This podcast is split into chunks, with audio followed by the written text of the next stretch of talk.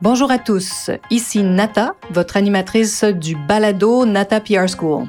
Vous êtes un entrepreneur ou un directeur de marketing et vous êtes sur le point de lancer un nouveau produit ou service? Ou vous vendez vos produits depuis un bon moment déjà, mais vous souhaitez savoir comment augmenter votre visibilité, vous faire connaître et toucher plus de clients? Chez NataPR, nous traitons tous les jours avec de vrais clients et nous vous enseignons des solutions RP faciles, amusantes et honnêtes. Vous apprendrez ici les étapes simples pour combiner la force des relations publiques aux médias sociaux dès maintenant. Suivez-nous.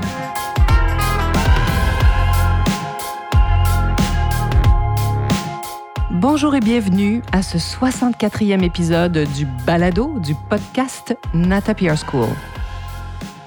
C'est la faute à Lise Wattier.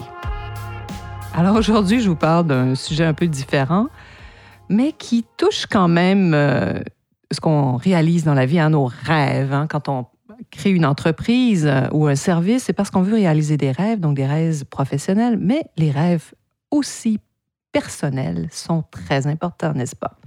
Alors, je vous parle d'un rêve personnel aujourd'hui et vous allez voir pourquoi Lise Wattier est responsable de ce qui s'est passé. Alors, il y a 11 ans, euh, j'envisageais sérieusement d'adopter un chien.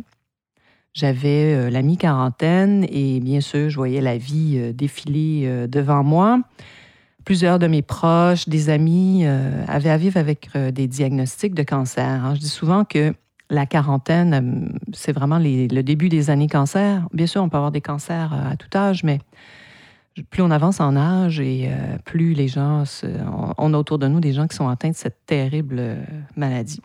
Et donc, je me demandais à la mi-quarantaine si j'aurais le temps de réaliser tous mes rêves avant de mourir.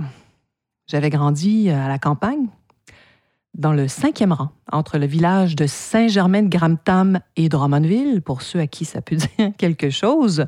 Donc, c'est au Québec, au Canada, euh, entre, entre Montréal et Québec, tout simplement, vraiment entre les deux. Et les animaux faisaient partie de notre quotidien. Donc, un de mes vieux rêves, c'était euh, de, revivre à nouveau cette relation entre, euh, avec un animal, hein, cette relation incroyable entre l'humain et son chien. Pour ceux qui ont des animaux, des chats, des chiens, euh, vous, comprenez, vous savez de quoi je parle. Bien sûr, ça n'a rien à voir avec une relation avec un être humain. Mais il y a quelque chose de très satisfaisant, de très qui, comble beaucoup, vraiment. Alors ben oui, c'est un rêve qui me semblait bien sûr bien compliqué avec mon rythme de vie très urbain, mes longues heures au bureau. Et dans ces années-là, ben, les échecs amoureux se succédaient. Et je me concentrais, bien sûr, là où j'avais du succès, c'est-à-dire au travail. ah, mais oui, c'est sûr. Je commençais à sentir un certain vide malgré euh, que j'arrivais à bien occuper mon esprit avec euh, mon travail, mes lectures, des choses que j'apprenais. Comme vous le savez, j'aime apprendre. Mais je me demandais vraiment comment je pourrais euh, intégrer un chien dans ma vie sans que cette pauvre bête ait à vivre de longues journées seule dans une cage. Euh, je sais que certains d'entre vous ont des animaux, les laissent à la maison, vont travailler. Ben, j'avais pas envie de ça parce que, évidemment, moi, j'ai grandi avec des chiens qui avaient ce que j'appelle des vies, c'est-à-dire qu'ils pouvaient courir dehors, passer la journée à l'extérieur. Donc, pour moi, euh, l'image dans ma tête, euh, ma croyance sur les animaux, était que de vivre seul très longtemps, c'était peut-être pas très bon pour leur santé mentale. Alors bref, je, m'imaginais donc ralentir le rythme, travailler à la maison. Mais rappelez-vous qu'il y a 11 ans, le télétravail n'était pas encore très répandu comme aujourd'hui. Et donc, on, et, que, bon, c'était même mal vu, je dirais, presque. bon, et puis, ben, c'est sûr, je dirige une agence de relations publiques, donc c'est un peu parfois compliqué de travailler à distance, surtout lorsqu'on a des équipes. Donc, ça, c'était il y a 11 ans. Et deux années plus tard, donc il y a 9 ans, euh, vraiment un scénario allait m'apporter la solution recherchée, c'est-à-dire un rendez-vous avec Madame Lise pour qui j'ai une admiration profonde. Alors, chez elle, dans un appartement du centre-ville où j'avais le mandat formidable de lui poser des questions devant un tableau appartenant au peintre Dominique Bessner. C'était un, projet de ce peintre, d'ailleurs, qui réalisait des capsules vidéo de ses collectionneurs, ceux qui avaient acquis une ou plusieurs de ses œuvres. Et ben, mon mandat consistait à poser des questions aux collectionneurs, postés devant leur tableau. Et bien sûr, ces moments étaient euh, ensuite captés par la caméra. Alors, c'est donc chez Madame Watsi que j'ai découvert une race de chiens étonnante, les caniches miniatures, les fameux toy poodle. Elle en avait un à ce moment-là qui avait toute une personnalité, très drôle, très enjouée, qui avait pas peur des humains. C'était littéralement une petite boule de joie, mais miniature. Et ben, je connaissais très peu ces chiens.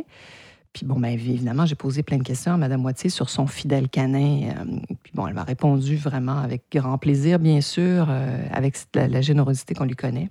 Elle me disait que ce sont des chiens très intelligents, faciles à vivre et à dresser, que l'on peut amener partout avec nous. Elle me disait qu'elle en avait eu quelques-uns dans sa vie et qu'elle, euh, pour elle, elle ne se voyait pas vivre sans un tel compagnon parce que pour elle, ils étaient tellement affectueux, ils lui apportaient tellement d'amour et de joie dans sa vie. Hein, ça m'a convaincue, comme vous pouvez vous imaginer. Donc, à la fin du tournage, je rentrais chez moi et je débutais mes recherches en ligne pour trouver un de ces chiens. Mais avant de passer à l'adoption, évidemment, il me restait à m'assurer de quelques obstacles, dont un euh, qui était de demander au propriétaire de l'édifice où je louais mes bureaux si je pouvais amener mon chien avec moi tous les jours. Alors ça, c'est l'avantage des petits chiens. On peut les garder avec soi. Hein, ils s'installent sur notre bureau. Euh, ça dérange pas. C'est tout petit. Un chien comme un caniche, ben, tellement d'avantages. D'abord, ils perdent pas leur poil. Ils sentent jamais mauvais, je vous le promets. Alors, ce sont des petites boules très faciles euh, à amener avec nous partout. Donc, ça a été assez simple de convaincre le propriétaire de l'édifice où on louait euh, les, bureaux. Puis ensuite, bien évidemment, comme je m'absente, je m'absente moins maintenant, mais à l'époque, je m'absentais beaucoup, tous les mois pour le travail. J'allais entre autres beaucoup à Toronto. Mais pour ces courts euh, périodes d'absence, ben, j'ai demandé à ma sœur qui adorait les chats et travaillait à la maison. Elle était graphiste, était une des rares professionnelles à travailler à la maison. Euh, comme elle, avait des petits problèmes de santé, pour elle, c'était beaucoup plus facile que de travailler dans un bureau, mais elle a longtemps aussi travaillé à l'extérieur. Tout ça pour dire qu'elle acceptait de garder mon chien quand cela était nécessaire. Il restait plus qu'à surmonter un seul obstacle mais non le moindre, majeur pour moi, qui était l'opinion des autres. Oui, oui, je vous entends. Parce qu'il ne faut pas oublier que j'étais à la recherche d'un autre compagnon, celui-là très humain. Évidemment, une relation avec un animal ne dépassera pas vos relations avec les êtres humains, c'est certain. Mais ça apporte énormément au niveau euh, affectif, un animal, n'est-ce pas? Alors, mes amis, euh, tout comme moi, je dois l'avouer, on avait des préjugés tenaces sur les propriétaires de petits chiens. Alors, mes amis me disaient ben, que c'était absolument pas une bonne idée d'adopter un caniche miniature si je souhaitais trouver un amoureux. Pourquoi? Parce que ça allait bien sûr faire fuir les candidats potentiels. Ah, j'ai des amis très francs et honnêtes avec moi. Merci, mes amis. un autre me disait ben, on va croire que tu es une de ces filles euh, pain bêches là, qui font euh, passer leur chien en premier. Hein, comme les Paris Hilton de ce monde. Eh bon, ben voilà, j'ai des amis vraiment très francs et honnêtes, je les adore. Ça aurait pu me faire euh, reculer sur mon projet d'animal. Mais rappelez-vous hein, que Paris Hilton, dans les années 90, euh, avait remis à la mode les chihuahuas. Puis, ben, bien sûr, je me reconnaissais absolument pas en la personne de Paris Hilton, une jeune femme euh, vraiment très, très glamour, si on veut, très flamboyante. Moi, je suis plutôt du genre à ne pas vouloir avoir les, feux de la rampe sur moi. Donc, je me disais, bon, ont-ils raison? Ma force de réfléchir, l'envie de, ce rêve hein, de connexion avec un animal était vraiment très, très fort. Hein. cette, envie était très forte. Et j'ai donc trouvé un éleveur formidable, une femme, Joanne, que je salue et remercie, qui, et qui m'a permis de découvrir ces chiens, qui m'a aussi accompagné. Donc ça, c'est un éleveur. Ça, c'est des bons éleveurs quand ils vous accompagnent. Euh, donc, depuis neuf ans qu'elle est dans ma vie, je peux l'appeler à tout moment. Euh, elle est de toujours de mon conseil pour moi. Alors, donc, j'ai fait cette rencontre avec cette petite boule de laine euh, formidable qui s'appelle Ali, qu'on appelait Ali bébé, Ali Baba. Donc, Ali est devenu mon compagnon. Un formidable petit chien brillantissime et donc, je vous confirme que la zoothérapie est très efficace. Ça fonctionne. Pourquoi? Parce que depuis que ce caniche fait partie de ma vie, je ne me sens jamais seule. Hein. Les vendredis euh, sans amoureux, ça n'existe plus.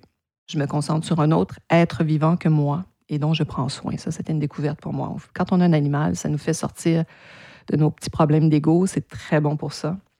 Et sachez que quelques années plus tard, quatre ans plus tard, j'ai trouvé un homme qui aime les chiens et qui est attaché à Ali tout, tout autant que moi, qui l'aime autant que moi. Et j'ai développé une complicité avec mon chien qui me comble de joie. On a une réelle complicité. C'est vraiment fabuleux.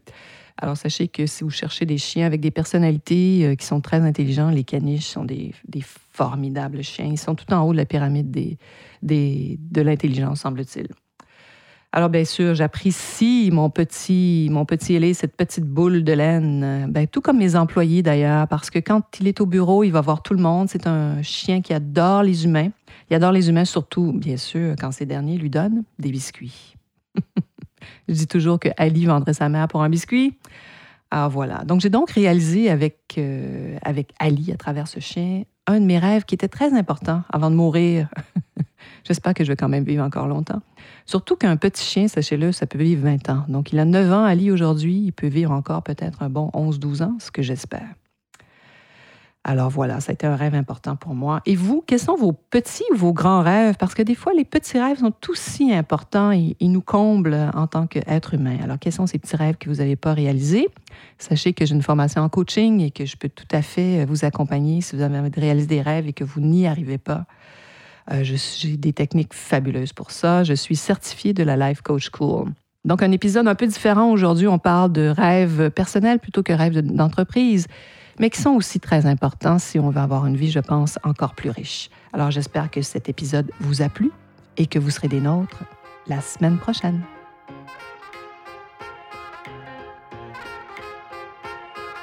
Vous êtes curieux et souhaitez en savoir plus sur comment implanter des stratégies de relations publiques? Rendez-vous sur natapierre.com et inscrivez-vous sur notre liste. Vous recevrez le modèle Natapierre pour créer une campagne RP réussie. Et si vous souhaitez devenir client, contactez-nous à nata.natapierre.com. Nous attendons vos commentaires. À la semaine prochaine!